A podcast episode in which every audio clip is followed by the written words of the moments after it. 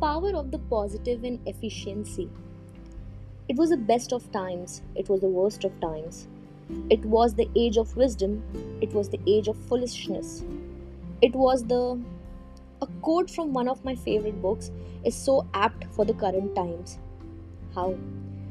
Well, let me take some time of yours and explain to you why I chose this statement to explain my feelings about the present scenario in, let's say, less than 4 minutes, depending on your reading speed. Firstly, we human beings have survived many distressing situations in our lives and have evolved to reach the stage of technological and biological advancement. So it's natural to label ourselves as negative by nature. Hey, how else do you think we survived other than this outlook that there is a danger at every second corner? So, our natural responses can be confusing sometimes and may make us react to things in ways we don't like. So, now that we know the biological reasons behind our reactions, how do we face the immense negativity the pandemic has immersed us in? Let me cite a few examples on how to make these worst of the times better. Follow a secret mantra power of the positive. Similar to the pandemic we are facing today, in 1918, our race faced the Spanish flu right after the devastating World War I. This flu meant that the human race perceived that the world as they knew it was going to come to an end. This period was followed by the Great Depression from late 1920s to the late 1930s, the World War II. Key nations, economics, etc., lives were lost, people forgot how to laugh and lost their reason to be alive. But if you Google the art, craft, technology, and industrial revolution during these times, you will see that we made leaps and bounds beyond our imagination. So, how did we manage all this in such gloomy times? Let me share a few examples of power of the positive. Walt Disney. The entire movie industry was down, and this man infused positivity amongst many by purely ingenious methods animated motion pictures. He made a fortune by ensuring that the spirits of the people were kept high. Procter and Gamble. The law of economics meant that people would reduce their spending because that wasn't much to be spent, but P&G thought otherwise. They realized that irrespective of whatever strata of the society people belong to, they shall always need to soap to wash themselves. So P&G focused on low-cost soaps and dished out their famous ivory soap which floated on water and to reduce costs, they started using vegetable oils to manufacture soap. In turn, kickstarting a new era in soap making and economics of scale by expanding to other countries too. Indian independence. Indian leaders were fighting to get the country free from the clutches of the British since nearly five decades, but to no avail, yet they never lost hope. And when they saw the financial implications the Britishers were facing due to the war, they intensified their protest to get independence to the country.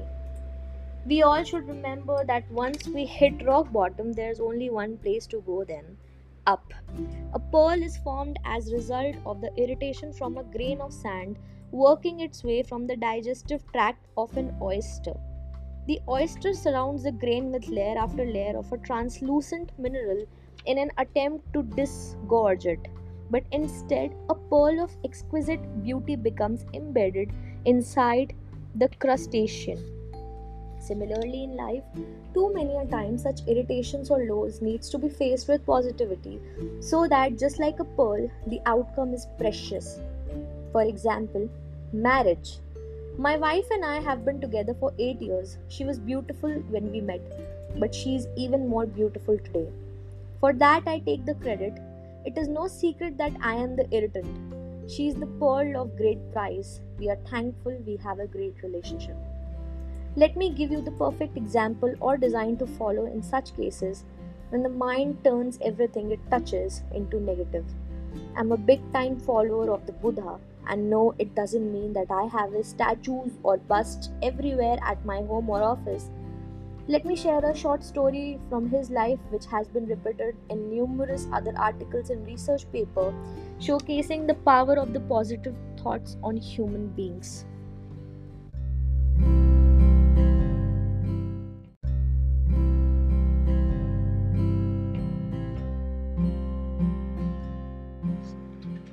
One day, Buddha was sitting with his disciples under the Bodhi tree when a disciple asked how to face the negativity in life. Buddha replied, I shall tell you a story. A king was sitting on an elephant and visiting his kingdom. Suddenly, he stopped in front of a shop and said to his minister, I don't know why, but I want to hang the owner of this shop. The minister was very sad to hear this. The next day, the minister arrived at a shop in the costume of an ordinary citizen to meet the shopkeeper. He asked the shopkeeper how business was. The shopkeeper used to sell sandalwood and was very sad and said that it was hard to find a customer. People came to the shop, smelt the sandalwood, and went away. They also appreciated the quality of sandalwood, but they wouldn't buy anything. Now his only hope was the fact that the king would soon die. Large quantity of sandalwood would be purchased for his funeral. As he was the only sandalwood shopkeeper around, he was sure that his days would change when the king died. Now the minister understood why the king stopped in front of his shop and expressed his desire to kill the shopkeeper. Perhaps the waves of the shopkeeper's negative thoughts had the same impact on the king, who in return experienced the same negative thoughts within himself towards the shopkeeper. The wise minister thought about this topic for a moment then he expressed his desire to buy some sandalwood without telling his identity and the incident of the previous day. The shopkeeper was very happy. He wrapped the sandalwood well in paper and gave it to the minister. When the minister returned to the palace, he went directly to the court where the king was sitting and informed that the sandalwood shopkeeper had sent him a gift. The king was surprised. When he opened the bundle, he was very happy to see the golden sandalwood and its fragrance. Pleased with this, he sent some gold coins to the sandalwood trader. The king was upset that he had had the unwanted thought of killing the shopkeeper. When the shopkeeper received gold coins from the king, he was also surprised. He began to sing praises of the king who had sent gold coins to save him from the curse of poverty. After some time, he remembered his bad thoughts regarding the king. He regretted his negative thoughts. If we keep good and kind thoughts towards other people, those thoughts will return to us. But if we nurture bad thoughts, those ideas will return to us in the same form, said Buddha, and asked, What is negativity? Many of the disciples answered, Our words, our actions, our feelings, our activity. Buddha shook his head and said, Your thoughts are your deeds. So every second person whom he meets hates how the bureaucracy is unable to manage the needs of the people and how rampant black marketing of essential goods is driving the price up. But I would say stay positive. The power of positive will turn the tide.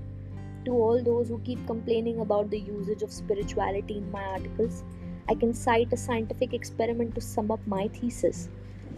During a study at Harvard in the 50s, Dr. Curt Richter placed rats in a pool of water to test how long they could tread water. On average, they would give up and sink after 15 minutes, but right before they gave up due to exhaustion, the researcher would plug them out, dry them off, let them rest for a few minutes, and put them back in for a second round. In this second attempt, how long do you think they lasted? Keep in mind the fact that they were just about to be drowned.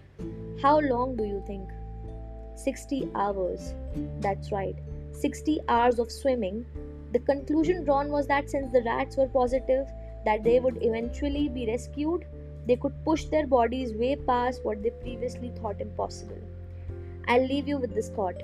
I hope if can cause exhausted rats to swim for that long, what could a belief in yourself and your abilities do for you? How I deal with this? Well, just like all, even I am prone to the negativity surrounding me, overwhelming myself. So I reflect and review each day of mine. How? Well, I wake up at 4:45 daily and meditate for around 15 minutes using my own technique I call mindfulness. I set a target for the day and calm myself to deal with what is thrown into me before I retire for the day.